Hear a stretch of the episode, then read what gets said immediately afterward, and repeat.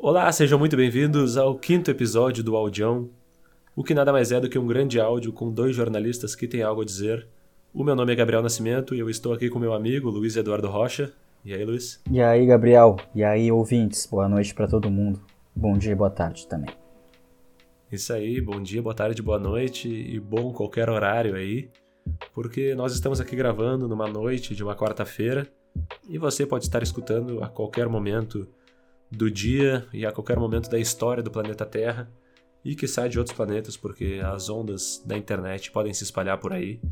E hoje nós vamos é, retomar a conversa aí que esteve interrompida no último mês devido a problemas de ordem superior, mas estamos de volta com esse quinto episódio que vai trazer aí grandes reflexões acerca da vida. No último episódio a gente terminou falando das dicas culturais e eu pensei que pudesse ser uma, uma boa ideia a gente começar o episódio de hoje com mais dicas culturais. O que tu acha, Luiz? Eu acho uma puta ideia, porque, curiosamente, eu, eu tinha outra dica. Eu tinha preparado outra dica para esse episódio de hoje, mas ontem, por uma, por uma eventualidade, eu acabei vendo um dos filmes uh, do Oscar, né, que o Oscar rolou esse fim de semana, e eu vi o filme que venceu o, o prêmio de melhor filme internacional, o Druk, Druk, Druk. Agora, porra, não lembro porque o nome é nor- norueguês, né? E em inglês é Another Round, e em português eles preservaram o título original. Que é, inclusive, do do Vinterberg, que é o cara que fez o Fasten, o Fasten Família, e fez o A Caça, que inclusive eu já devo ter comentado sobre o A Caça em algum episódio aqui, que eu acho um puta filme. Que é com o Mads Mikkelsen, que é até um, um ator mais conhecido aí em Hollywood. Só que a questão é que a sinopse desse filme... Ela, se, ela dialoga muito com a nossa proposta de podcast, de alguma forma. E foi uma coincidência, porque eu não tinha pensado nisso e eu ia falar de outro filme hoje. A ideia do filme é basicamente essa. São quatro professores de, de ensino médio que eles são um pouco frustrados, eles estão desanimados com a vida, eles não têm mais tesão em dar aula. São caras com problemas nas relações, nos relacionamentos. São quarentões, assim, cinquenta, alguns sessenta e tal. E um deles... Em uma noite de bebedeira, apresenta uma teoria de um psiquiatra, que é uma teoria que fala que todo ser humano tem um déficit de zero vírgula cinco por cento de álcool no sangue. E que, portanto, para a gente ficar no nosso estado uh, saudável e, e natural, e, e, enfim, nosso estado uh, positivo, de certa forma, a gente teria que beber uma quantidade de álcool suficiente para... para para, enfim, suprir esse déficit de álcool que a gente tem no sangue. O que é zero vírgula cinco? Para um cara que nem eu, que sou baixinho e sou magro, tipo, seria um latão. Para o Gabriel, talvez seria um pouco mais, um latão e meio, sei lá. Mas a questão é que eles começam a querer testar. Porque todos eles estão desanimados com a vida, vem, vem essa, essa informação louca aí, porra, todo mundo tem um déficit de álcool e se a gente começar a beber um pouquinho por dia, a gente vai estar tá no ponto ideal para fazer as coisas funcionarem. E aí, tipo, eles, eles, eles resolvem fazer, os, os quatro resolvem fazer, a, fazer o teste. E aí eles começam a beber antes das aulas. E as aulas do cara ficam foda. Tipo assim, faz, fazem aulas maravilhosas que eles não davam há anos, que eles já tinham perdido tesão. E, enfim, eles perdem toda a atenção e é aquela coisa de, de porra, tô mudando a maneira como eu encaro a vida porque eu tô tomando uma ceva antes da aula. Só que, claro, isso, isso acaba em muitas outras complicações, porque eles começam a querer testar, né, o nível alcoólico a, a, outras, a outros níveis. Tipo assim, eles fizeram um teste com zero vírgula cinco e começam a aumentar esse teste. Tá, e se a gente tomar um por cento de álcool antes, de, antes da aula? Tá, e se a gente tomar dois? E aí vai aumentando e vão surgindo complicações aí no, no percalço do caminho, percalços no caminho. Só que a questão é que isso me... O filme inteiro eu fiquei lembrando, cara, como a gente realmente... usa o álcool para facilitar certas situações sociais ou até de... No nosso caso, de não que seja um trabalho que a gente faz, é, uma, é, um, é um lazer, uma criação artística, mas a gente usa o álcool sempre para... É como um combustível para as nossas gravações, né? Eu achei isso muito interessante, achei muito engraçado, porque a gente sempre bebe, né, cara? A gente nu, nunca grava sóbrio. E eu, inclusive, hoje a gente está aqui bebendo, tô bêbado já. Então, e, porra, isso é muito interessante. O filme não é moralista, né? Não é um filme que fala assim, nossa, tu vai se perder no álcool e vai virar um alcoólatra e vai perder tudo, tudo. Não é isso, é aquela coisa tipo, porra, tem os seus, tem os seus, os seus pontos positivos, acontecem outras coisas, mas existe, né, cara? É uma coisa que realmente muda a nossa percepção sobre as coisas. E é, achei muito, porra, um filme engraçado, interessante. Uh, é, um, é um drama, né? Uma dramédia, talvez. Só que, porra, vale a pena, eu indico pra todo mundo. E é uma coisa que a gente faz, né? A gente faz. A gente ingere essa, essa porcentagem saudável de álcool toda vez antes de gravar. E isso aumenta muito a nossa, a nossa qualidade do nosso trabalho, né? Sim, eu ia, eu ia até te perguntar, inclusive, quando tu falava aí. Porque tu disse que talvez pra ti esse zero vírgula cinco seria um latão. E eu quero saber quantos latões tu já sorveste nesta preparação para a gravação do episódio de hoje. Eu tô a uns cinquenta mililitros de terminar o terceiro latão aqui. Já estou sorvendo o finalzinho do terceiro. E aí, tipo assim, se eu, se eu, eu tenho esse problema, né? De quando eu tô bêbado, eu quero beber mais. Que, inclusive, é um problema abordado no filme, né? Quando a gente tá bêbado, a gente quer beber mais. Por isso que é difícil tu ficar no, é. no zero vírgula cinco por cento ali. Isso é brabo. Mas... eu tenho um gin tônica aqui na, na geladeira e talvez, dependendo do que aconteça depois que eu tomar esses poucos ml que me restam, talvez a gente tenha um próprio uh, uh, Druk em formato de podcast aqui, porque pode ser um experimento que a gente esteja fazendo aqui de níveis alcoólicos, começando em uma quantidade razoável e terminando em uma quantidade catastrófica. Vamos ver o que, que, que nos espera na noite de hoje. Não, mas isso eu já posso até dizer assim que talvez não na noite de hoje, mas quem sabe na primeira gravação é, presencial que for possível a gente fazer, a gente pode fazer um experimento exatamente disso, assim, de gravar um episódio e pensar de uma certa maneira, assim, uma linha de raciocínio que a gente pretende manter até o fim, mas isso, assim, a gente conta no começo do episódio, tá ligado? Ah, nossa ideia é falar sobre tal assunto, mas nós vamos estar... bebendo, sei lá, cerveja ou qualquer outra coisa que seja. Eu acho que teria... E aí sim a gente faz um experimento. Com certeza, mas acho que aí teria que ser um... Teria que ser uma outra bebida, porque cerveja e manter uma linha de raciocínio tomando servo a gente já sabe. A gente já conhece, a gente já sabe lidar. Mas se a gente fizesse o experimento bebendo uma coisa meio, meio porreta, assim, cara, porra, assim, é interessante. É interessante fazer. Não, e até porque, assim, eu... Uh, esse lance que tu disse de... quando a pessoa bebe, ela quer beber um pouco mais. Eu me lembro muito, assim, quando a gente era mais novo, né? Todo mundo que tem a nossa faixa de idade aí, entre vinte e cinco e trinta e poucos anos, e obviamente mais velhos também, mais novos também, mas enfim, pegaram muito essa coisa de beber qualquer coisa e beber em grandes quantidades para ficar bêbado. A quantidade de gente que eu vi passando mal em festa, seja amigos, conhecidos, desconhecidos, e às vezes até eu mesmo, por ter... É... passado da conta na hora de beber, sabe? Uh, eu fui, né?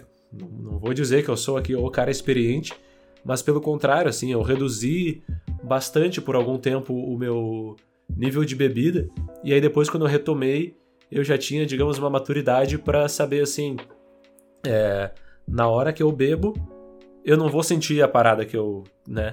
Que, eu, que vai bater, mas dali a uma meia hora, mais ou menos, vai bater. Então, assim, se tu tomar dez shots de tequila, tu não vai sentir nada no primeiro momento.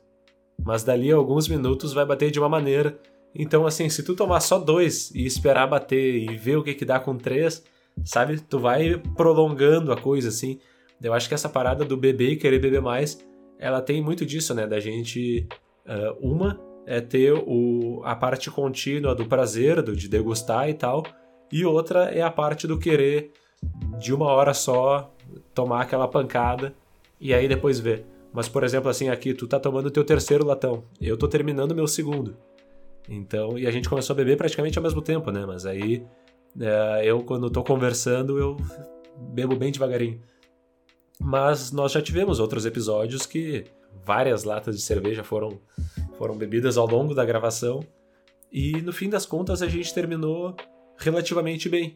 Só que aí eu lembro assim que a gente terminou de gravar, tu foi embora e depois eu fui conversar com a minha namorada e ela falou assim, bah, tu tá muito bêbado. E cara, eu achava que eu tava de boa, eu achava que eu tava total, porque eu e tu a gente tava Adorei. vibrando na mesma, tá ligado? É, tô ligado, tava, total, total, total. A gente tava assim se, se retroalimentando e se entendendo assim. Isso, isso. E claro, tipo, quem tava nos ouvindo, primeiro não tava assim focado tanto no fato de estarmos tomando cerveja, mas estava mais focado na linha de raciocínio, que a gente conseguiu manter por um bom tempo. Mas a parte do ritmo da fala do jeito de falar. Quando é, eu fui conversar com uma pessoa que tava sóbria, ela falou assim, bah, tu tá, né, tu já tá mais pra lá do que pra cá. Então é muito doido isso também, né, a, o ponto de referência, né, o referencial que a gente tem. Se o referal, referencial for sendo uh, eu e tu, aí a gente vai bebendo até onde for, até que alguma coisa nos faça perceber, assim, ó, agora a gente tá bêbado de verdade. Mas se tiver uma terceira pessoa sóbria, aquilo ali parece que começa assim, tipo assim, bah, eu acho que a gente tá um pouquinho distante dela, sabe? É. E aí, isso é muito doido. Eu tenho, assim, cara, quando, quando eu consigo perceber por conta própria que eu tô bêbado, é geralmente quando eu vou no banheiro e eu olho assim pra frente, olho pra, pra, pra, pro azulejo, em, em frente ao vaso. E geralmente é. é naquele momento que tu para consigo mesmo e pensa assim, caralho, tô bêbado. Porque quando tu tá em... em se comunicando com outra pessoa que também tá bêbada, tu não tá percebendo, né? É só um, yeah. tu para ou contigo mesma ou com uma pessoa que tá sóbria que te fala que tu tá bêbado. Porque quando Sim. a gente tá na mesma frequência, a gente não percebe quão louco a gente tá, né? Não, todo mundo aqui que tá escutando certamente também já teve essa experiência de, da ida ao banheiro e aí assim, parar na frente do espelho num bar, tu só escuta a música de fundo e aí tu te olha no espelho assim e tu fala, bah, cara, tu tá bêbado mesmo, né? Daí tu... Aí tu vê, assim, tu te vê através dos teus próprios olhos e o que tu enxerga ali é uma pessoa bêbada. E é muito louco, é realmente essa coisa da, da referência, né? Enquanto tá... E, cara, isso é muito doido porque vale pra qualquer coisa, na verdade, né?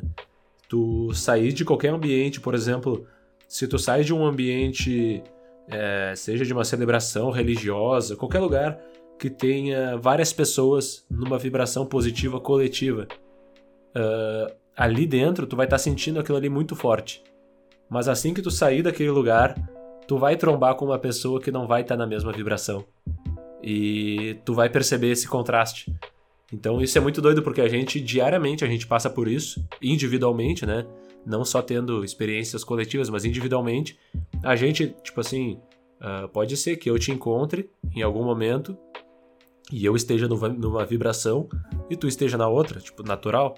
Só que a gente só vai perceber isso uh, quando, por algum motivo, essas, essas, esses dois estados se chocarem, né? Se tiverem algum motivo pra... Não, peraí, é isso, não, é aquilo. Daí tu já vê assim, tipo, bah, que...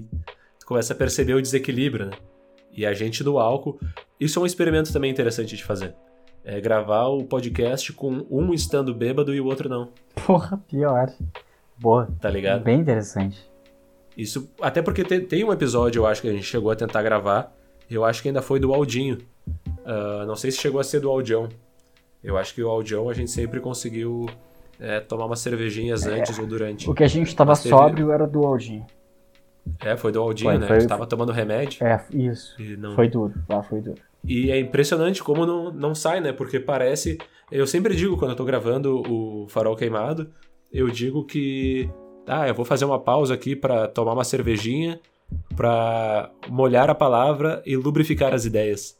Porque é exatamente isso, né? Tipo, é um, é um lubrificante, é, uma, é até um lubrificante social, como, né, alguns chamam, assim, aquela coisa que é, faz as coisas fluírem de uma certa maneira, porque normalmente te coloca... Uh, né, não vamos aqui nós querer explicar a neurologia do álcool, tá ligado?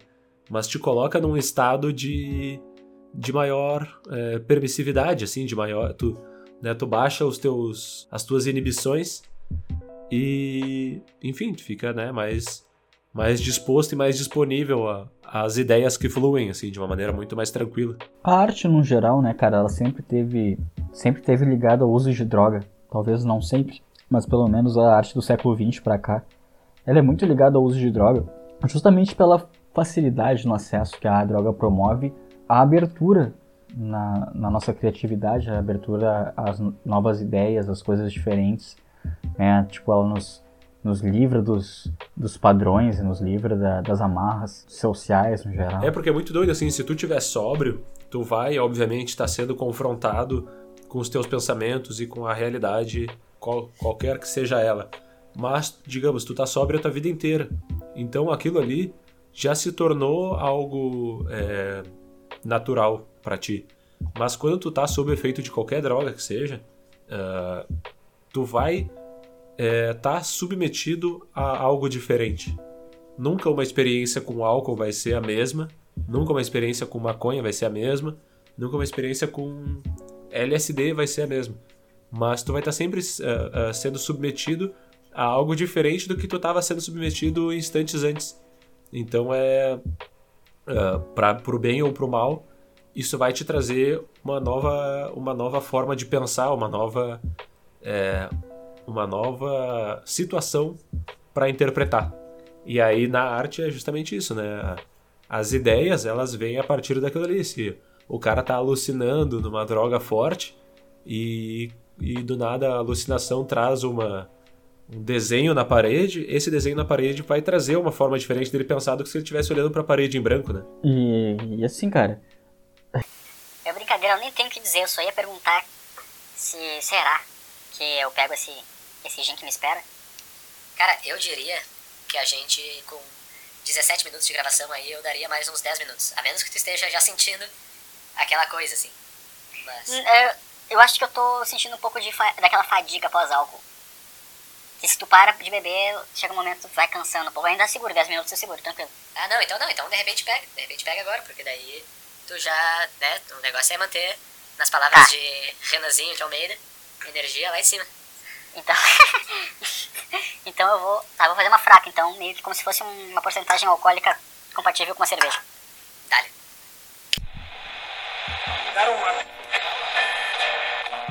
Mas, cara, é muito doido, assim, a gente, depois de falar tanto sobre a, a fluidez que o álcool traz ou qualquer coisa do tipo, uh, num dado momento eu comecei a perder a minha própria uh, linha de raciocínio, assim, tipo, do, o que eu tinha a ser dito já tinha é, terminado, mas como a gente tá gravando à distância, não tinha sido interrompido, né? Então, às vezes, eu acabo continu- eu continuo falando. E quando eu parei de falar... Uh, tu falou alguma coisa e disse é, na verdade eu não tenho nada pra dizer, eu só queria saber se não eras pegar mais álcool, tá ligado? E aí, agora enquanto tu foi pegar, eu fiquei pensando no quanto assim a gente meio que almeja chegar a um nível, né? Algum nível de alcoolemia pra, pra considerar assim, tipo, ah tá, aqui eu estou no, no meu patamar, digamos... Né, de conforto para esse momento, porque, por exemplo, assim, eu tô tomando essa minha cerveja aqui, mas eu sei que eu tenho mais uma lá, tá ligado? Eu sei que eu tenho outras, assim, se eu quiser tomar. Então a gente fica meio nessa... Tá, eu me, me, me propus a tomar três latões essa noite, talvez mais, se eu tiver vontade de mais, mas em princípio três, justamente por causa desses experimentos que eu te falei, assim, ao contrário de quando eu era jovem, hoje em dia eu meio que eu penso assim, ah, se eu tomar um latão... eu fico ali, assim, né? Não sinto grandes coisas. Se eu tomar dois, eu fico num estágio relaxado e tranquilo. Se eu tomar três, eu sempre eu considero... Eu, eu, eu costumava marcar por litros, né? Que, na verdade, um litro me deixava de boa, dois litros me deixava bah, lá em cima, e três litros já é pra começar a loucura, assim, sabe? Então, a gente meio que determina meio que esses patamares, né? De... Enfim, de... de onde a gente quer chegar para o que quer que seja que a gente está se propondo, assim, mesmo que seja aqui essa fluidez da conversa, tipo assim, se tu já tem em algum lugar na tua cabeça a ideia de, ah, vou tomar uma coisinha a mais, quando tu termina de tomar o que tu tomou e quer tomar essa coisinha a mais, tu pensa, não, então eu vou tomar, porque senão parece que tem uma incompletude, assim, eu não sei se tu, se eu me faço é. entender. É, eu acho que sim, eu, eu acho que sim, só que eu acho que o problema pra mim, cara, não é nem esse. Porque antes de beber, eu penso que assim, eu vou tomar três latões e eu vou ficar de boa. Porque três latões é o suficiente pra mim. Sim. Só que o meu critério de, de bêbado o suficiente, ele muda quando eu tô bêbado. Quando eu tô um pouquinho bêbado. Ah, sim. Então eu tomo esses três latões e ele já aumenta, o sarrafo ele já aumenta, entendeu? Sim. Então, esse, esse é o lance, tipo assim, o meu critério sóbrio é um, só que quando eu já tô bêbado, ele vai, vai aumentando pra sempre, cara. Então, ele, ele nunca, é, nunca é o suficiente quando eu estou um pouco bêbado. Porque se eu tô um pouco bêbado, que eu acho que é o suficiente quando eu tô sóbrio, eu quero ficar médio bêbado. Sim. E aí, quando eu chego ao médio bêbado, eu quero ficar muito bêbado. Quando eu chego no muito bêbado, eu quero, sei lá, sair vomitando. Então, esse é o lance. Acho que esse é o grande problema da, da, no meu caso. É, não, isso é muito doido. Tu vê isso que a gente começou falando sobre o momento cultural, né? E, a, e as dicas culturais, e daí entrou o filme. E, porra, tu trouxe um filme glorioso, assim, eu nem assisti. E eu normalmente gosto de não saber nada, né? Na hora de, de assistir, de, é, de começar a consumir qualquer tipo de produto artístico, eu gosto de não saber nada. Mas Sim. esse pouco que tu falou foi, pra mim, foi, assim, o suficiente pra me interessar. E foi pouco o suficiente pra eu não, se, não me sentir, é, sabe, condicionado, assim. Foi realmente certo. Uma sinopse e não uma, né, alguma, alguma coisa de plot, assim, sabe? De... Cara, eu, eu busquei falar aquilo que já tinha sido revelado pra mim no Oscar, né? Na transmissão do Oscar. Ah, Pô, o filme ganhou o melhor filme, os caras falaram isso e eu, é isso que eu vou falar, porque não prejudicou a minha experiência com o filme. Ah, pode então, crer. É, o resto vai. É, sabe que eu uh, também, quando tu falou que ia indicar um filme de Oscar, eu fiquei pensando assim, bah, será que ele vai falar a mesma coisa que eu? Porque eu vi um filme enquanto uh, tava de férias agora em abril, é, em abril não, em março, e, e eu nem sabia que tava concorrendo ao Oscar, depois que eu fui saber, e que inclusive o Daniel Kaluuya ganhou como uh, Oscar de, de melhor ator, né? De melhor ator coadjuvante, é, isso que foi uma coisa assim... Eu fiquei sem entender, tá ligado? É, é que... que... Dizem que a, o estúdio, ele botou... Tinham, tinham dois protagonistas, né? Sim. E o estúdio, ele botou os, os dois como coadjuvantes pra terem maiores chances de vencer, porque o Anthony Hopkins já era muito favorito e o, ah, e o, e o Chadwick, que é o que morreu, também tinha um favoritismo ah, muito grande, tava ah. entre esses dois, né? Pois é, então, sabe pra, que... pra terem chance de vencer, botaram os dois de coadjuvantes. Não, então o filme em questão é Judas e o Messias Negro, né, que conta a história uh, do Fred Hampton em, em alguns tempos antes da, da morte dele. Dele ser assassinado, na verdade, né, pela, pelo F B I, pelo, pelo governo dos Estados Unidos. Ele, era, ele foi o presidente dos Panteras Negras ali é, no início dos anos setenta, acredito eu. Ali. Eu conhecia, conheço ainda, né, pouco da história dele, mas conhecia uh, um pouco antes do filme. E aí, depois do filme... Foi até interessante, sim, porque eu, o que eu já tinha lido dele me tinha a ver assim, muito com a, a história da morte dele, né? E eu sabia como a morte dele tinha ocorrido, mas vendo o filme, e o filme contando as coisas, o desenrolar, né, dos meses que antecedem e tal, é uma coisa que torna uh, ainda mais dramática a situação e ainda mais séria, sabe? Porque eu acho muito estranha a forma como a gente conta a história... Tanto do Brasil, obviamente, mas nesse caso dos Estados Unidos, como a gente coleciona episódios do passado de coisas é, simplesmente inacreditáveis e inaceitáveis que simplesmente passaram como, ah, tá, foi uma coisa que aconteceu, sabe? Uh, tipo, eu li no final do ano passado, já tinha visto o filme e tal, e finalmente li no final do ano passado Todos os Homens do Presidente. E aí conta a história de como o presidente dos Estados Unidos... É, formou uma quadrilha pra, né, tipo, cometer vários crimes, assim. E ele simplesmente renunciou e, tipo assim, ah, tá, isso daí. E meio que o sistema continuou, sabe, na mesma e tal. A imprensa se fortaleceu de uma certa maneira, mas o governo também se fortaleceu a ponto de, de se fechar mais pra não, né, pra não deixar vazar as merdas que se faziam, assim. Eu acho muito doido o como, como a gente vê essas coisas acontecendo nos Estados Unidos, tipo assim, ah, o F B I mandou matar o cara e ah, tá, beleza, sabe? E o F B I continua sendo uma instituição, sabe? O F B I continua sendo é, uma, uma força, tá ligado? Mesmo sendo ainda carregando a mesma é, representatividade histórica desses caras é, que fizeram muitas merdas e que até hoje ainda fazem, tá ligado? Pô, uh... eu achei até curioso por dois motivos esse, esse filme que tu falou, na verdade, mais especificamente sobre o Judas e o Messias Negro, que eu não assisti. Primeiro, a questão racial, e segundo, a questão do F B I, porque o filme que eu, que eu tinha dito lá, lá no início do episódio, que é o que eu queria falar a semana inteira, é o que eu tinha pensado em falar como recomendação cultural aqui, é um filme antigo dos anos setenta, oitenta, o Mississippi em Chamas. Bah, eu quero ver que... esse filme. Já ouviu falar? Eu acho que tu comentou ele aqui no Audião mesmo. Será? Aham. Uhum. Tá, é um filme que eu vi recentemente, que, que o mote da, da, da história é o seguinte.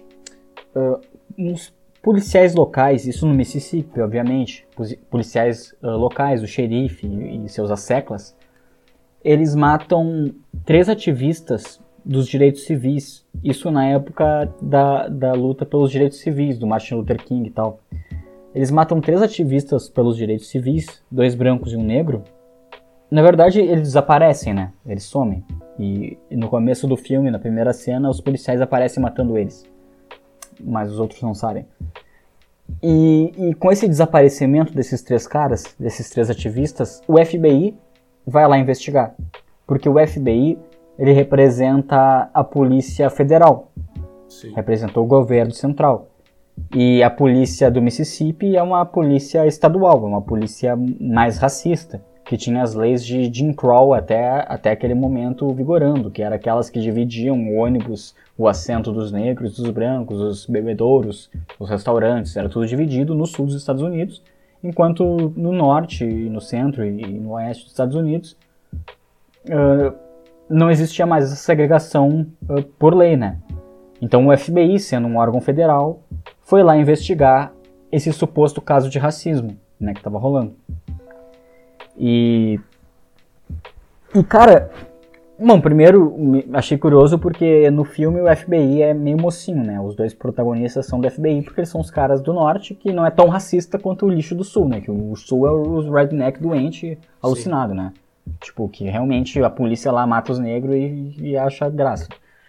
Mas o que eu achei mais interessante nesse filme, cara, é que no meio dele Uh, aparecem depoimentos de, de, de moradores, né, da, do Mississippi, dessa cidade onde aconteceu isso daí, em forma de documentário. Não é um documentário, não é uma história real, mas aparece aqueles depoimentos para T V como se fosse um documentário, meio que simulando o programa de T V da época, o noticiário da época. Então aparecem os moradores da cidade falando sobre o acontecido. Então tá lá, por exemplo, a mídia de Nova York, a mídia do, do centro do país, perguntando, ah, como é que vocês tratam os negros aí no Mississippi? E os caras respondem coisas muito parecidas com o que a, a direita de hoje responde em relação a supostos casos de racismo. É igual. É um filme de, sei lá, trinta, quarenta anos atrás, hum. retratando um período mais antigo, só que a resposta, cara, que eles dão uh, nesses, nessas, nessas, nesse suposto documentário, nesse falso documentário, enfim, nessa, nessas entrevistas que eles dão pra T V, cara, são muito parecidas. É aquela coisa, ah, antigamente existia muito racismo, mas hoje em dia não existe mais. Uhum. Ah, os negros já foram maltratados, mas hoje em dia eles não são. Não devem ser. Ah, uh, eu acho que isso é conspiração dos comunistas. Eles falam de comunismo o filme inteiro, né? Ficam, ficam os, os sulistas lá falando de comunismo o filme inteiro. Ah, porque eu acho que a questão não é eles serem negros, a questão é eles não respeitarem os preceitos cristãos, anglo-saxões, brancos, não sei o quê. Cara, é o mesmo discurso. É o mesmo discurso. É igualzinho o discurso trumpista. É igualzinho o discurso bolsonarista. É igual. E é um filme de duzentos anos atrás. Isso que traz meio que uma resposta a, ao que eu tinha dito, né? Que é impressionante a gente ver o F B I e outros órgãos, enfim, o, o governo dos Estados Unidos fazendo merda no passado e fazendo merda no presente, uh, e tipo assim, as coisas passando, é, sabe, passando batidas, assim, mas a resposta tá aí, tá numa sociedade que não, não evoluiu, porque lá nos Estados Unidos a situação continua semelhante, em termos de ainda há uma força de pessoas é, que são ignorantes, intolerantes, preconceituosas e atrasadas. E no Brasil a mesma coisa, então assim, a, a gente, porra, não adianta eu querer falar, nossa, como, como é que pode o governo dos Estados Unidos ser assim e o nosso governo hoje em dia ser tomado de idiotas, tá ligado? De uma forma tão... Meu, a gente, a, a gente acorda no Brasil presidido por Jair Bolsonaro, vai dormir no Brasil presidido por Jair Bolsonaro e assim a gente vai, tá ligado? Não tem uma... Não tem realmente uma coisa assim, ah, a gente tá revoltado, a gente tá contrariado, a gente tá indignado, mas não tem uma... O, o pessoal lá no exterior olha e fala, nossa, como é que vocês conseguem ter um presidente assim? Tipo, é a mesma coisa que pegar o pessoal lá de Mianmar e dizer, nossa, como é que vocês conseguem viver num golpe militar? Tipo assim, não, meu, a gente mora no país, tá ligado? Mas a gente não tem realmente uma força de indignação, porque é uma sociedade, cara... a sociedade mundial, eu diria, nos últimos... Uh, dá para colocar aí noventa anos, cem anos que seja, ela perdeu muito a sua força de indignação, tá ligado? Ela foi ficando cada vez mais anestesiada, assim, e aí cada coisa que passa, que acontece, é mais uma coisa que acontece, sabe? Não tem aquela... É, aquele, aquele choque, aquela revolta, aquele potencial de explosividade, sabe? Aquele, aquela efervescência pronta pra, pra explodir. E a gente simplesmente passa por essas coisas. Então, tipo, todas essas histórias, uh, mesmo agora o caso do, do George Floyd, tá ligado? Gerou uma revolta nos Estados Unidos, que não mudou nada. Tipo assim, foi um incêndio, foi uma... Sabe, pô, não tem como mensurar o que foi aquela manifestação, o que foi a, a representatividade daquela manifestação, mas é como se tu tivesse explodindo uma bomba nuclear para acender uma lâmpada, tá ligado? Porque foi o que aconteceu, uma lâmpada foi acesa, com todo aquele, toda aquela energia despendida. É, é foda, cara, a gente não tem, de verdade, assim, eu não, eu não enxergo uma, uma mobilização social... Eu não enxergo espaço para uma mobilização social que consiga combater à altura, tipo assim, os absurdos que os, os nossos líderes ou os poderosos, de um modo geral, cometem, tá ligado? Cara, mas eu acho, eu acho que essa passividade que a gente vivencia hoje, ela não é só uh, não mais passiva do que em outros tempos, como talvez ela seja menos passiva do que em outros tempos. Porque a gente pode pensar... Por exemplo, na Alemanha nazista, onde o país inteiro era nazista. Sim. Tipo, eu não sei se, tu já, se eu já comentei ou se tu já ouviu falar no julgamento de Eichmann. Não, conheço sim. Inclusive, inclusive eu recomendo aqui o livro uh, Mother Night, do Kurt Vonnegut. Uh, dentro do meu momento cultural tinha outro do Vonnegut que eu ia comentar. Mas eu recomendo toda a literatura dele, a bibliografia dele. Enfim, toda a obra dele é sensacional. Eu ainda estou é, lendo aos poucos, mas tem no livro Modern Night, ele fala de um cara que era um espião norte-americano que durante a Segunda Guerra. Só que chegou um momento que uh, no próprio livro tu não consegue saber se ele é um espião norte-americano nazista ou se ele é um nazista que se diz espião, tá ligado? E aí no fim das contas a moral da história é: nós somos o que uh, nós somos o que nós fingimos ser. Então nós temos que tomar cuidado. Eu não lembro agora qual é a frase exata, mas até o final do episódio eu vou lembrar. Então nós temos que tomar cuidado com o que nós queremos parecer ser, tá ligado? E aí no final da história o cara tem assim uma referência ao Eichmann e tal. E ontem, é ontem eu tava vendo um episódio do Explicando na Netflix sobre piratas. E o Eichmann ele foi preso na Argentina sob a lei da pirataria, que diz que qualquer... O pirata é aquele que comete crimes contra a humanidade. Em qualquer lugar do mundo, ele tá sujeito a ser preso e ser julgado por essa lei. Então ele foi preso na Argentina, foi extraditado para Israel e lá ele foi julgado pelos crimes que ele cometeu na Alemanha, digamos assim. Ah, pode crer, eu não sabia. É. Não sabia dessa Argentina. É. Mas, para situar o, o nosso ouvinte, o Adolf Eichmann, ele foi um burocrata do, da Alemanha nazista e ele foi um dos principais organizadores assim, do Holocausto. E ele, ele era um burocrata no, no sentido mais cru, assim. Acho que ele geria a logística, algumas questões. Ele não tomava decisões.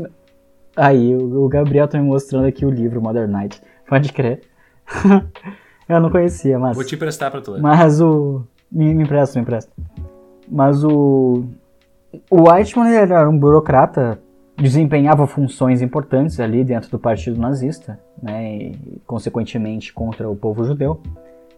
Só que a Hannah Arendt, que é uma, que é uma filósofa israelense, uma filósofa judia, na verdade, acho que não é israelense, é judia, que é sobrevivente, se não me engano, ela é sobrevivente do Holocausto, ou talvez os parentes dela tenham sido, mas acho que ela é sobrevivente do Holocausto. E ela é uma, talvez a maior filósofa de todas da história, a mais conceituada, é a Hannah Arendt. E ela tem esse livro sobre o julgamento do Eichmann, que é um julgamento que ocorreu em, em Israel, como disse o Gabriel agora, uh, sobre os crimes de guerra dele, que aconteceu, obviamente, depois da Segunda Guerra. E a tese da, da Hannah Arendt, que, que é uma tese que que é usada muito ainda na filosofia, na filosofia de hoje em dia, contemporânea, é que esse cara, ele não era necessariamente uma pessoa ruim. Ele não era uma encarnação de uma entidade ruim. Ele não era uma pessoa maldosa que queria... Não era, não era um psicopata, não era um sádico. Ele era uma pessoa normal, um cara comum, que estava seguindo ordens ou que estava seguindo determinado padrão de comportamento das pessoas da época dele. Quer dizer, era um burocrata, um cara, um, um servidor do Estado, que seguia ordens das pessoas que supostamente são mais poderosas e que têm mais conhecimento do que ele. E então, é, a gente se bota no lugar desse cara. Eu não sei se eu no lugar dele também não seria assim. Eu numa, numa cultura nazista, possivelmente seria nazista. Eu numa cultura nazista e em um cargo de Estado onde eu obedeço ordens, talvez eu também teria feito o que o Eichmann fez. Então essa é a grande colocação da, da Hannah Arendt. Então, talvez a nossa passividade ela não tenha a ver com, umas, com questões individuais, né? Com a nossa falta de indignação, tem a ver com a nossa cultura amorfa. Quer dizer, a gente está uh, submerso numa cultura que, que, pouco, que pouco se transforma, né? Que pouco tem capacidade de fugir do óbvio e pouco tem capacidade de fugir do dado. A gente está sempre no dado, uh, eu sou isso, né? A gente está numa identidade muito forte, eu sou isso, eu consumo isso. Eu me sinto confortável consumindo isso, eu desempenho esse papel, esse é meu trabalho e é isso que eu faço. E de repente a gente não tem o senso crítico o tempo todo de pensar se a gente está fazendo bem, se está fazendo mal, se a gente está sendo positivo para o mundo, se não está sendo. Geralmente a gente não pensa Sim. nisso. É, então é esse lance, assim, a gente falou em algum momento no, nos episódios anteriores ali sobre... É, até quando a gente falava sobre a cultura e a contracultura, né, aquela, aquele potencial justamente que a arte tem de promover... essa indignação, né? Porque quando tu oferece música, por exemplo, desconexa de suas origens e significados, tu não tá gerando um produto de reflexão. Tu tá gerando simplesmente uma anestesia, né? Mais uma. E a gente, por isso que eu disse assim, nesses últimos noventa anos, claro que a gente pode é, ver esse movimento se acelerando dos últimos anos pra cá, porque uh, assim, a gente começa a encontrar várias anestesias, a encontrar várias drogas. A gente começou aqui falando sobre as drogas verdadeiras ali, do álcool, a maconha, o L S D, o que seja, mas a gente encontra no nosso dia a dia várias drogas que turvam a nossa compreensão da realidade. A gente disse também em algum outro momento sobre a pessoa que acorda para trabalhar e que volta do trabalho e vai dormir, ela não tem tempo de, de construir uma percepção de mundo que... que favoreça essa indignação. A percepção de mundo dela é eu vivo para trabalhar, sabe? E eu acho que é por aí assim que a gente consegue traçar justamente essa coisa assim, de não ser uma questão individual. Porque, por exemplo, eu e tu estamos aqui falando e eu tenho certeza que nós estaremos dispostos a nos revoltarmos, sabe? A fazer parte de algo em prol, né? De uma, de uma ruptura e de uma... enfim, né, de alguma melhoria social. Só que a questão é que poder a gente tem para fazer isso, sabe? E que poder, uh, qual, qual é a coletividade que é capaz de encontrar essa, essa mudança? Porque normalmente, inclusive eu até vou trazer aqui uma, uma história mais adiante, uh, mas normalmente quem chega, uh, quem sai de onde a gente está, desse lugar de indignação, e chega ao lugar que pode fazer uma mudança, acaba chegando lá tão uh, confortavelmente, acaba ficando tão acomodado que para de querer fazer essa mudança, tá ligado? E não são poucos os exemplos de pessoas, de ativistas, de grupos que simplesmente se perderam na própria, enfim, na acomodação do, da, da posição que passaram a ocupar, tá ligado? E só pra voltar ali no lance que eu falei da moral do livro do, do Vonnegut, ele conta, é muito engraçado porque uh, o Vonnegut se coloca como o revisor das memórias do personagem. Então, tipo assim, o personagem narra em primeira pessoa, mas o Vonnegut diz, ah, eu apenas revisei esse livro e tô aqui, né, tipo, contando pra vocês. E daí ele fala assim, uh, essa, a, a moral da história, segundo ele, é nós somos o que nós fingimos ser, então nós devemos ter cuidado com o que nós fingimos ser. Porque é justamente isso, assim, a gente acha que a gente não é, tudo isso que a gente, que, Qualquer coisa que te... Que, qualquer rótulo que alguém colocar em ti, e aí eu falo pra ti, Luiz, mas eu falo pra ti, ouvinte, também, qualquer rótulo que alguém colocar em ti, tu vai dizer, não, mas eu não sou isso. Mas aí tu já parou pra pensar que provavelmente é isso que tu tá trans, é, transmitindo, tá transparecendo, ou seja, tu tá te colocando como essa pessoa. Por exemplo, nós aqui, nós estamos, nossa, revoltados e pensando e tal, mas em linhas gerais, nós estamos acomodados. Nós estamos é, num, em algum lugar de, de tranquilidade, uh, enquanto, né, tipo assim, a gente não demonstra publicamente grandes, é, grandes ações, assim, tipo, as pessoas não nos veem como dizendo, nossa, aquele cara é revoltado. E ao mesmo tempo, então, tipo assim, a gente pode estar passando, ah, qual é a ideia que o Gabriel te passa? Não, é de um cara tranquilo, é de um cara que, enfim, que tá trabalhando, que tá escrevendo as coisas dele, que grava os podcasts, tem umas ideias ali e tal, mas ninguém vai chegar e vai dizer, nossa, o Gabriel é o cara que quer... Então, assim, tipo, o que que eu sou, o que que eu tô fingindo ser, o que que eu tô parecendo ser, tá ligado? Todas essas coisas, quando tu vai pra um coletivo, tu não vê pessoas sendo indivíduos é, marcantes, tu vê pessoas sendo parte de um comportamento padrão coletivo. Eu e tu, a gente tem a mesma idade, viemos, assim, de origens similares, então é natural que a gente esteja, em, digamos, em bolhas parecidas, né? Cumprindo papéis parecidos na sociedade. E aí cada um vai cumprindo o seu papel, mas meio que dentro do que está estabelecido, tá ligado? A gente não, a gente não rompe com o que é esperado de nós, e outras pessoas também não rompem. E os que estão lá em cima sabem que a, a gente não vai romper, porque tá tudo muito bem amarradinho, tá ligado? Pra que as coisas fiquem dessa maneira. É isso, o que que eu vou dizer? É, é isso, é isso. Cara, eu vou, vou pegar uma cerveja ali e quando eu voltar eu vou trazer mais uma dica de filme que também tem a ver com o Oscar, mas não é de filme do Oscar. Tá, eu vou dar uma... Dar uma... Sabe que eu fico me perguntando, cara, que se quem tá ouvindo o Audião é tão revoltado quanto a gente. E ao mesmo tempo, cara, se é tão eu... acomodado quanto a gente, tá ligado? Cara, eu não, eu não sei, velho.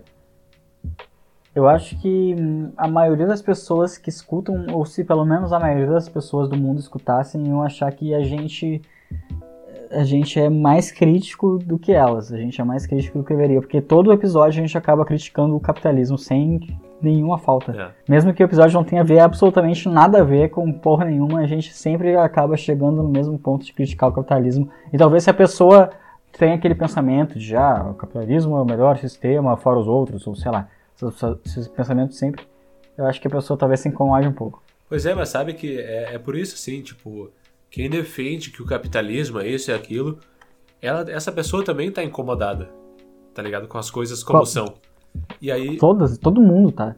Tem, não tem como não estar. É, então... ninguém, ninguém, e o lance é esse, ninguém assim. Não odeia o capitalismo. Todo mundo odeia o capitalismo. Minha mãe odeia, minha avó odeia e não sabe que eu odeio. Exato, todo cara. Mundo então odeia. É isso. Assim, como é que pode a gente aqui falando sobre filmes do Oscar, sobre álcool, sobre qualquer coisa, a gente conseguir ainda assim ficar revoltado com as coisas que estão ao redor, tá ligado?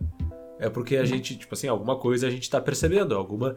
E a gente não é, a gente não é assim, tipo assim, revoltados com nada. Tá ligado? Por mais que às vezes a gente é, dê voltas maiores pra conseguir colocar o dedo no lugar certo, a gente não é revoltado com, com coisas abstratas. A gente tem um, um motivo de, de, de estar assim, né? Então eu fico pensando assim, tipo, quem tá nos ouvindo, porque o Audião realmente, é, se você está ouvindo esse primeiro episódio, esse é o primeiro episódio que tá ouvindo, volta lá no começo e dá o play do zero agora ao cinco, vai ver que... a conversa é uma só.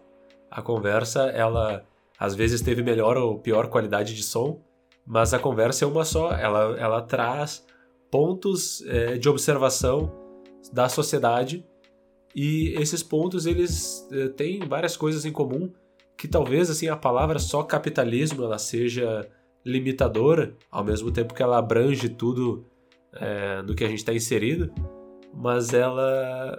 Sabe, mas é, é essa nossa existência nesse sistema vigente que, cara, é simplesmente problemática, tá ligado? Ela precisa de soluções de fora. E é essas soluções que a gente tenta encontrar e não, e não consegue. Mas, meu, só pra falar então daquela parada que eu disse ali, que eu ia comentar, uh, dessas pessoas que uh, justamente surgem de um lugar que parece ser, digamos, indignado, revoltado, e aí quando começam a fazer parte do, do meio que pode resolver, elas não, não fazem da maneira que deveria. É muito doido, cara, a forma como eu cheguei até, até esse lugar. É, agora, o, o filme, aquele, o Sete de Chicago, concorreu ao Oscar, né? Eu ainda não assisti, não sei se tu assistiu. Não, não assisti não. Mas eu conheço a história. O filme trata de um julgamento e eu já vou dizer assim, que tipo, eu não vi o filme do, do da Netflix, mas o nome, o Sete de Chicago, é injusto, tá ligado? E tem um filme de dois mil e onze que se chama The Chicago Eight, Os Oito de Chicago, que inclusive eu tenho no Nossa. computador e vou te mandar, porque ele tem um giga, vou ter que dar um jeito de te mandar ele, mas ele trata justamente desse julgamento que aconteceu lá no final dos anos sessenta em Chicago, de oito jovens que foram presos depois de uma manifestação que é, foi organizada é, em Chicago contra a, a reunião do Partido Republicano que ia acontecer lá. Só que essa manifestação, ela saiu do controle, não que houvesse algum controle, ela, cara, tomou proporções assim parecidas com o que foi George Floyd em Minneapolis e em outros lugares, assim, sabe? De incêndio e loucura generalizada, assim. E as autoridades encontraram uh, supostos responsáveis por essa organização. E eram sete jovens norte-americanos, Uh, sendo um deles o Bob Seal. Eram oito, na verdade, né? Sendo um deles o Bob Seal, que era um dos líderes dos Panteras Negras na época. Ele era o líder dos Panteras Negras em Chicago, se eu não me engano. E uh, o julgamento é justamente dos oito, porque o Bob Seal era um dos oito. E ele depois, graças ao juiz super racista e a um sistema, obviamente, racista, ele, cara, ele sofreu um tratamento assim absurdo. E eu não vou dizer desumano porque eu já falei, eu acho que aqui, assim, eu acho que todas as maldades que o ser humano comete são naturais do ser humano, tá ligado? Então, assim, tipo, é, é absurdo, é, é horrível, mas não é desumano. É, faz parte do que o ser humano é. Ele, cara, ele foi tratado... Só, só um adendo, eu acho, eu acho que não. Eu, eu acho que o, o natural... O natural é uma coisa pesada, porque a gente não sabe o que é natural de fato. É, é não. Porque eu acho que, que a maldade humana ela sempre é justificada pela suposta naturalidade da, do egoísmo e a naturalidade do... Tipo assim, o nosso sistema é uma merda porque o ser humano é uma merda. Não, acho que a nossa cultura é uma merda e é uma coisa inerentemente humana tu ser um filho da puta, porque é uma coisa inerentemente da nossa cultura ser um filho da puta. É, né? Então, mas... Animais, isso não existe. É que eu... eu, eu... É só um adendo mesmo. Não, mas eu, eu concordo contigo. Não que tu acredite nisso, eu sei que não. Não, mas eu concordo contigo, assim, no sentido de que uh, eu, eu acho que o ser humano poderia ter saído melhor do que saiu, tá ligado? Do que o que a gente é hoje em dia. Mas também, assim, quando o pessoal diz, ai, nossa, isso é desumano, eu não esperava, sabe? É meio que uma sensação não, de que eu entendi, tu não espera isso de uma pessoa, mas, cara, as pessoas fazem isso. As pessoas fazem não, barbaridades, não, total, tá ligado? Total. Então, pra mim, é, é nesse o ponto claro. específico. O cara, ele foi tratado claro. como bicho, e olha que também isso é uma expressão que uh, não, né, tipo, não representa nada de um modo geral, assim. Mas, assim, o cara, ele foi amordaçado dentro do próprio tribunal. Ele, cara, sofreu, assim, barbaridades. E eu não sei o quanto o filme esse da Netflix mostra. Eu sei que esse filme, o The Chicago Eight, é de dois mil e onze. Eu posso até ver se eu encontro aqui o, o diretor do filme. Mas, de qualquer maneira, o, a história conta, né, desse, desse julgamento. E um desses jovens era, além, óbvio, do... Vamos ver aqui, o diretor é o Pinchas Perry. Eu acho que é isso, não, assim que pronuncia, mas enfim... Procurem The Chicago Eight, dois mil e onze ou doze ali, vocês vão encontrar. Um desses jovens, além do Bob Seal, se chamava Abbie Hoffman. Ele era um... A, a, os outros, quase todos os outros jovens eram yuppies. Sabe aquela juventude, do, o partido da juventude, não sei agora exatamente a sigla e tal. E ele... ele o Abbie Hoffman, ele foi um revolucionário até a morte, tá ligado? Tipo assim, ele morreu acho que nos anos noventa, se eu não me engano. Uh, tem outros filmes, assim, um com o Vincent D'Onofrio, que também é inspirado na história dele. Uh, e eu comecei a partir desse... Olha só como a dica cultural é doida, porque isso aí foi tudo em dois mil e quinze, se eu não me engano. Eu assisti a That seventies Show, já deve ter visto alguma coisa. Já, e já vi a primeira, a segunda. É, o personagem é aquele, o ator que faz o Hyde, sabe? O, sei, alguma sei. coisa, Matthewson, sei lá o sobrenome dele agora. Masterson, sei lá. Danny Masterson, algo assim. Ele faz um personagem na, no filme esse, o The Chicago Eight. E foi através daí que eu cheguei no filme.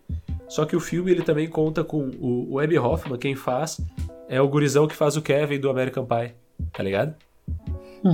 É o cara que faz o Kevin. Sim. O maluco aquele da, da Lady Gaga e do Se Beber Não Case, eu esqueci o nome dele agora. Uh, da Lady Gaga? É, do, do filme aquele do Nasce Uma Estrela.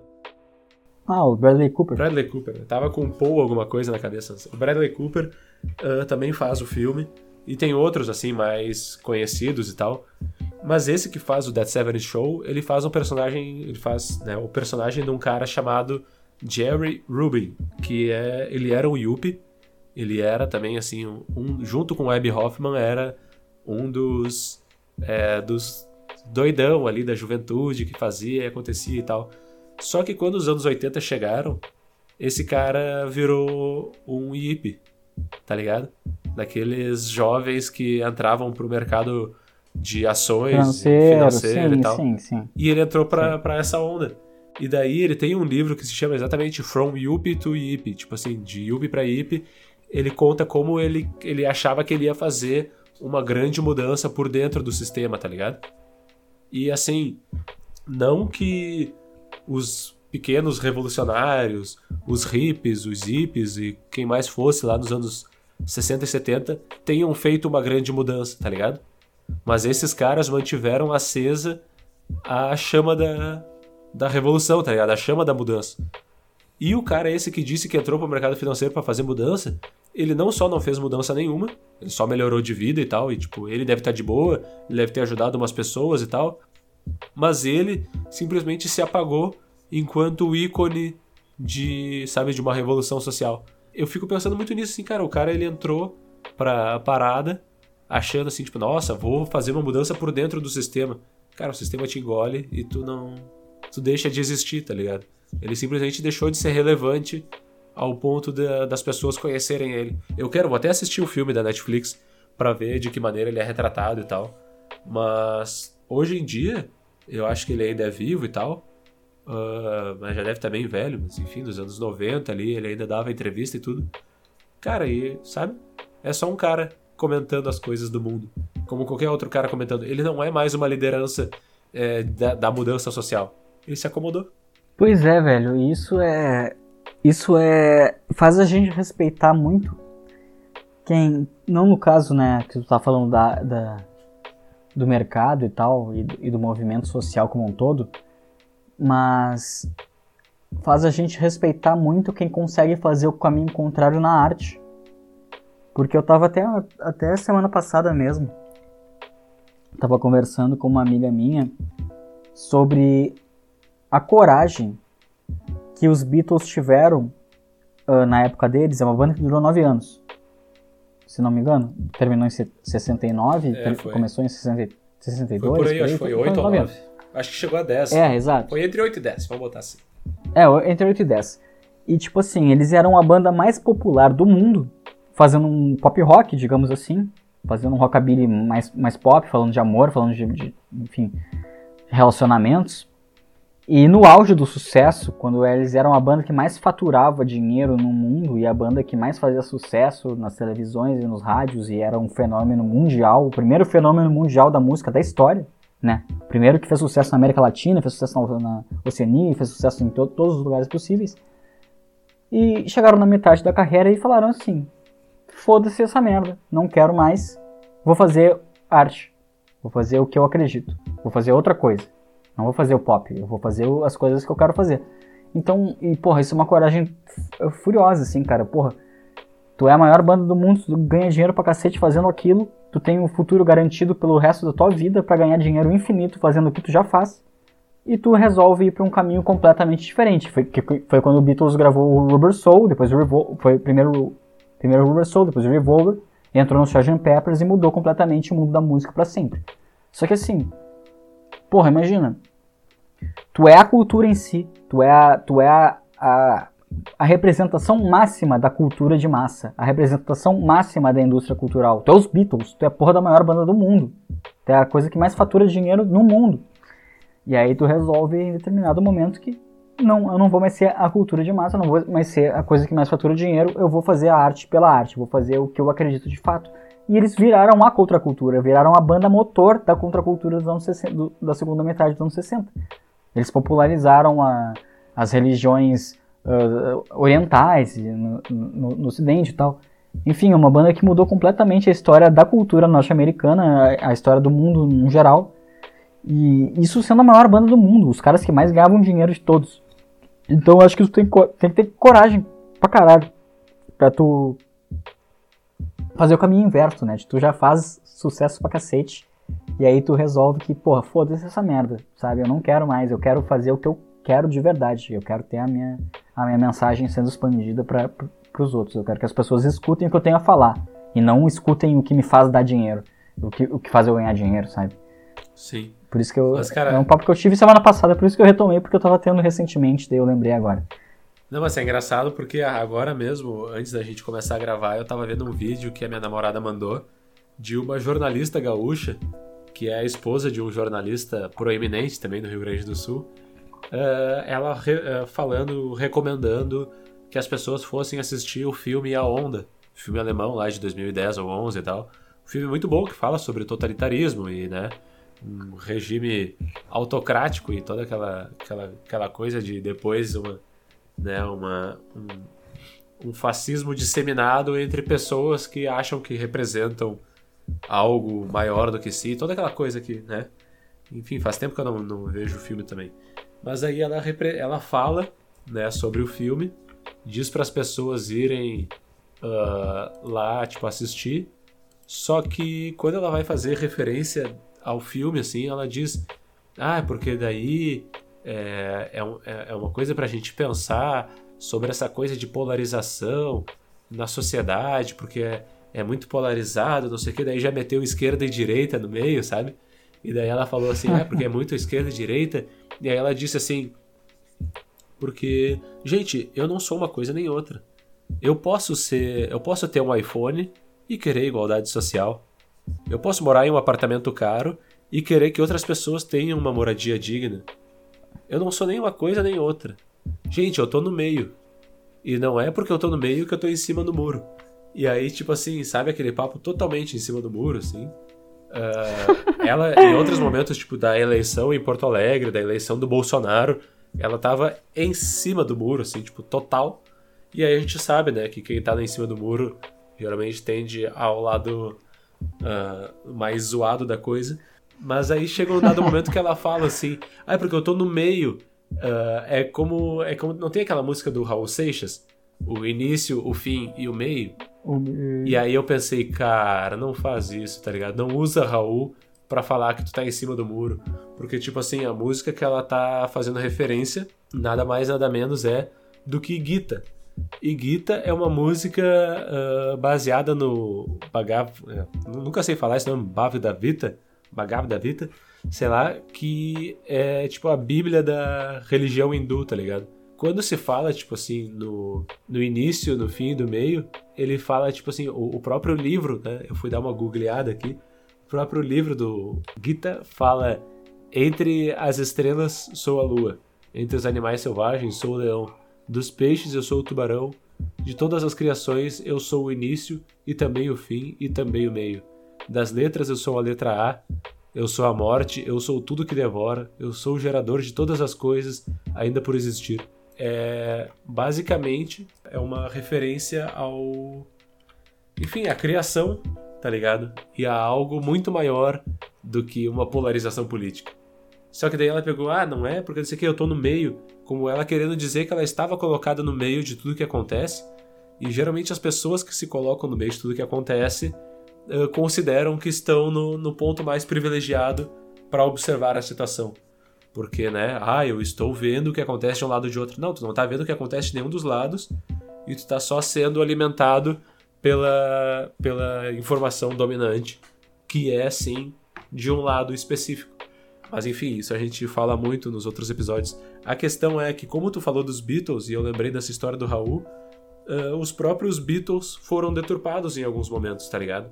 O Roger Waters, que tem letras é, explicitamente politizadas, ele não foi compreendido e às vezes ele foi até é, distorcido por é, pessoas conservadoras de direita que achavam que ele tava falando outra coisa, tá ligado?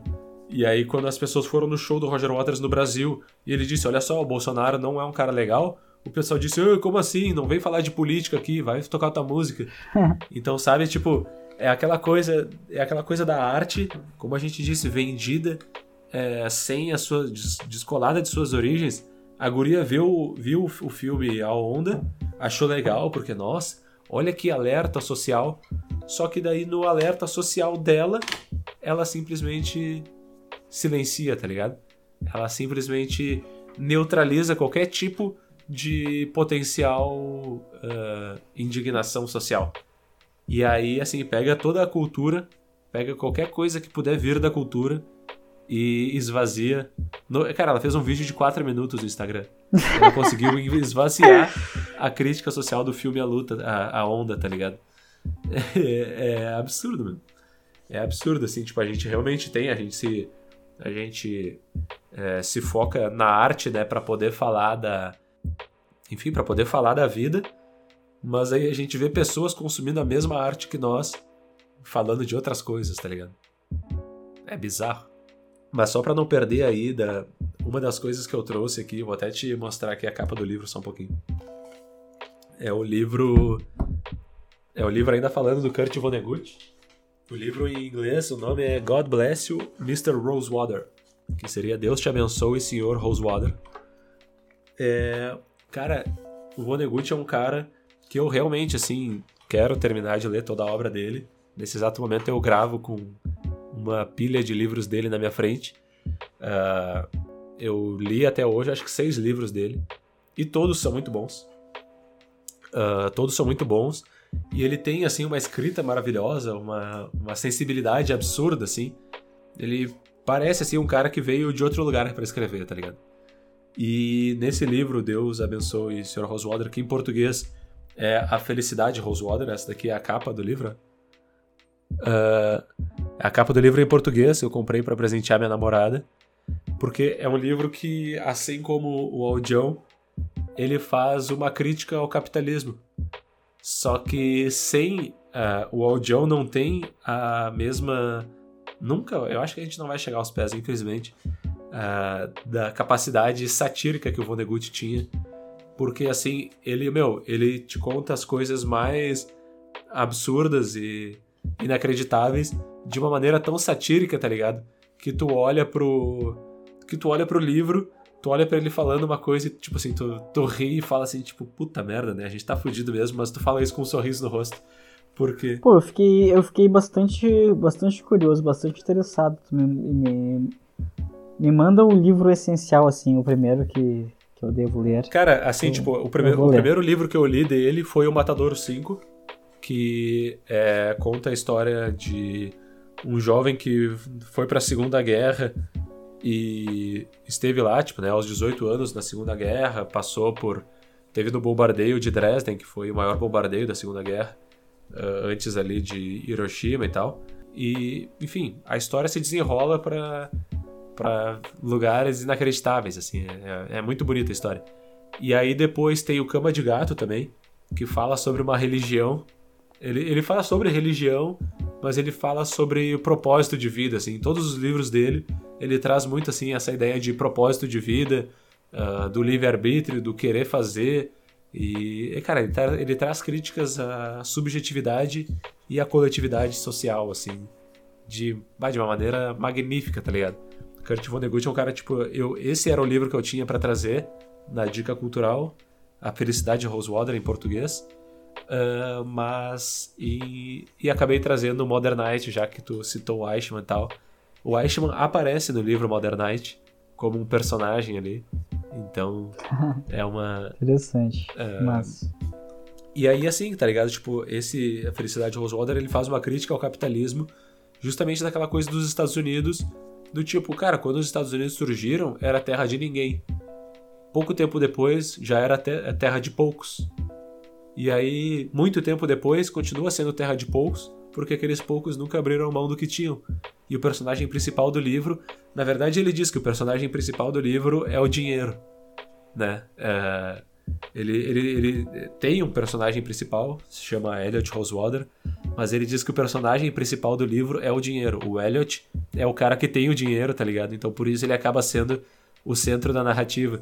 Mas, e justamente, esse cara é um herdeiro de uma fortuna, de uma fortuna milionária, uh, lá nos anos sessenta, setenta, sessenta, na verdade, e era, né, milhões já eram muito mais coisas naquela época. E ele tem essa, essa coisa assim, tipo, cara, não é estranho que eu seja tão rico assim, enquanto tem a gente tão pobre, e começa a fazer, sabe, meu, a coisa desenrola de uma maneira nada óbvia, tá ligado? Não tem... O Vonnegut nunca vai ser óbvio nos livros dele. E, inclusive, eu lendo esse livro, eu cheguei uh, trifaceiro no final. E no último capítulo ele começou assim, tipo... Eu comecei a olhar assim, bah, que estranho isso que tá acontecendo e tal. Do nada ele termina o livro e tu pensa assim, puta merda, mas esse cara nunca decepciona. Tá ligado? Eu não tenho, assim, eu nem gosto de falar tanto porque... Eu nunca vou chegar perto, assim, eu faço resenhas de livros e tal. Mas eu nunca vou chegar perto de... conseguir sintetizar o que, que é o sentimento. O, o, a melhor forma de sintetizar o sentimento foi que eu disse, é que quando eu leio o Vonnegut, eu leio com um sorriso no rosto e um sorriso na alma, tá ligado? Cara, toda vez que a gente tenta sintetizar um sentimento a partir de alguma arte que a gente consome, a gente tá sendo artista também, né? Ah, isso é verdade. Porque é difícil. Não, e, e meu, o Vonnegut é um cara que me inspira bastante, assim, tipo, eu nunca cheguei perto até hoje de escrever, seja nos contos que eu escrevo e tal, de conseguir colocar pra fora toda a sensibilidade que eu acho que eu tenho capacidade, tá ligado? Claro. Mas cada, cada vez que eu leio o Vonnegut, eu penso assim, meu, eu consigo fazer mais, tá ligado? Eu consigo é, chegar além disso que eu tô fazendo. Porque é absurdo, meu. O que ele faz, assim, é, parece que ele tá brincando com as palavras, assim. Ele só pega e escreve e tu vê assim, putz, que troço massa. E ele é um cara, como eu disse, assim, eu li seis livros dele até hoje. Ele deve ter uns trinta publicados, assim, entre contos e, e novelas e romances e tal. Mas eu recomendo aí pra ti, pra quem estiver ouvindo, o Matadouro cinco, o Cama de Gato e esse aí, a Felicidade Rosewater. São dos grandes, das grandes obras desse magnífico escritor. Maravilha, velho. Vou, vou me informar. Então, cara, já que tu deu a... a dica derradeira, acho que a gente está se encaminhando para o final do, do nosso episódio hoje, porque a gente já tem bastante tempo aí de gravação. Eu vou, já que eu falei do Mississippi em Chamas, né? O Mississippi em Chamas, ele é dirigido por um, por um cineasta que ele dirigiu um filme que tu, com certeza, gosta muito, Gabriel. Tu, como um grande fã de Pink Floyd, certamente é um grande fã de The Wall. Ah, por favor. Direção de Alan Parker, que é o diretor de Mississippi em Chamas e também o diretor de O Expresso da Meia-Noite, grande filme, Coração Satânico, com De Niro fazendo o próprio diabo. É um, é um diretor subestimado, porém muito potente, né? Que tem filmes muito potentes, que despertam muitas coisas em nós. Então a minha recomendação é essa. Enquanto o Gabriel está recomendando o Vonnegut para todos nós, estou recomendando o Alan Parker para todos vocês aí. Não subestimem esse grande diretor, que inclusive morreu esse, esse ano, ano passado, na verdade. Ah. Cara, a primeira vez que eu vi o The Wall foi contigo. Oh? Uma, uma grande noite aí, uma grande. Nossa, um grande, um grande rolê que foi, foi dado na história desta, dessa longínqua amizade. Oh, mas que coisa, hein? E foi, foi, ah, foi um momento excepcional. Cara, só pra gente não finalizar sem eu ter dito isso, aproveitar assim quem tá aqui ouvindo a gente no Spotify, que é a plataforma que a gente recomenda para escutar, porque vai nos favorecer aí até na, na, no alcance e tudo mais. Uh, obviamente, a gente agradece a quem chegou até aqui, agradece a quem compartilhar o episódio também, quem interagir com a gente, uh, quem trouxer os feedbacks, tanto de que ouviu, as, que foi atrás das dicas que a gente deu aqui, ou que tem algum pitaco para dar, lá no Audião Podcast no Instagram, ou audião podcast arroba outlook ponto com é o nosso e-mail. Chega junto, conversa com a gente. E também, cara, eu fico a dica aqui pra quem tá aqui no Spotify, Dá um play, dá um play não, dá um pesquisar aí. E pra ti também a dica, Luiz. Contos Horríveis. Que é isso? É, é um produto... Cara, são contos assim, são, cada episódio tem no máximo dez minutos, eu acho, nem isso. São contos escritos pelos roteiristas da T V Quase. Que Nossa. Nada mais são do que os criadores do Choque de Cultura. Sou fã. Tu já assistiu o, o maravilhoso Larica Total, Gabriel? Pior que não, pior que não. Puta, é dos mesmos caras, né, cara? É incrível. Uhum. É, é, é simplesmente é um, é um programa de culinária que, que não existe explicação racional pra isso. É impossível escrever uma sinopse sobre aquilo, só vendo. É uma maravilha. É, eu vou ver. Também. Eu tava, te mostrei, antes da gente começar a gravar, eu tava vendo a live do Choque de Cultura no Oscar, já que a gente falou de Oscar hoje. Mas o Contos Horríveis da T V Quase, meu, são contos realmente horríveis, mas que são muito bons, tá ligado? E são narrados, são lidos pelo Raul Schecker, que pra quem conhece o Choque de Cultura é o cara que faz o Maurílio. E, meu, é absurdo, meu. É, é demais, assim. Procura aí agora que a gente terminar a gravação, dá o play no primeiro só, que deve ter uns cinco minutos, nem isso. E aí tu escuta a maravilhosa história que o cara conta ali. Uh, pra você que é aspirante a escritor também, fica a dica. Contos Horríveis. É, no, aqui no Spotify e onde mais estiver disponível. Então eu acho que vamos encerrando por aqui, até porque eu já tô bêbado naquele nível de estar cansado mentalmente, e eu acho que fica um grande beijo, um grande abraço, um grande afeto e um carinho enorme a quem nos acompanhou até aqui. Se tu, meu amigo, meu camarada, nos escutou até aqui, tá escutando a minha fala agora, manda uma mensagem pra gente, manda uma mensagem assim: eu estive escutando aquilo até agora. Eu escutei vocês falando a abobrinha o tempo todo. Por favor, mande uma mensagem. Eu vou ficar tão feliz. Vai fazer o meu coração ficar tão aquecido. Eu ia adorar. E o Gabriel com certeza ia adorar também. Mande uma mensagem. Vamos ser amigos. Vamos se amar. Essa é a minha mensagem de paz e de amor para esse final de episódio. Não, isso é verdade. Assim, o pessoal não tem noção do quanto é legal pra gente assim, ouvir, receber. Sempre que alguém vem comentar com a gente sobre o, o Audião, qualquer episódio que seja, qualquer momento, assim, a gente fica muito feliz porque a gente gosta, meu. A gente tá aqui conversando entre nós, mas a gente tá conversando pra vocês. A gente tá conversando para esse universo maravilhoso nos escutar e pra gerar qualquer tipo de inquietação na cabeça dos nossos ouvintes aí. Então, após isso, nada mais a declarar. A gente volta no próximo dia cinco e paz na Terra. E eu acho que a gente tinha que inventar um bordão pra fechar, né, Gabriel?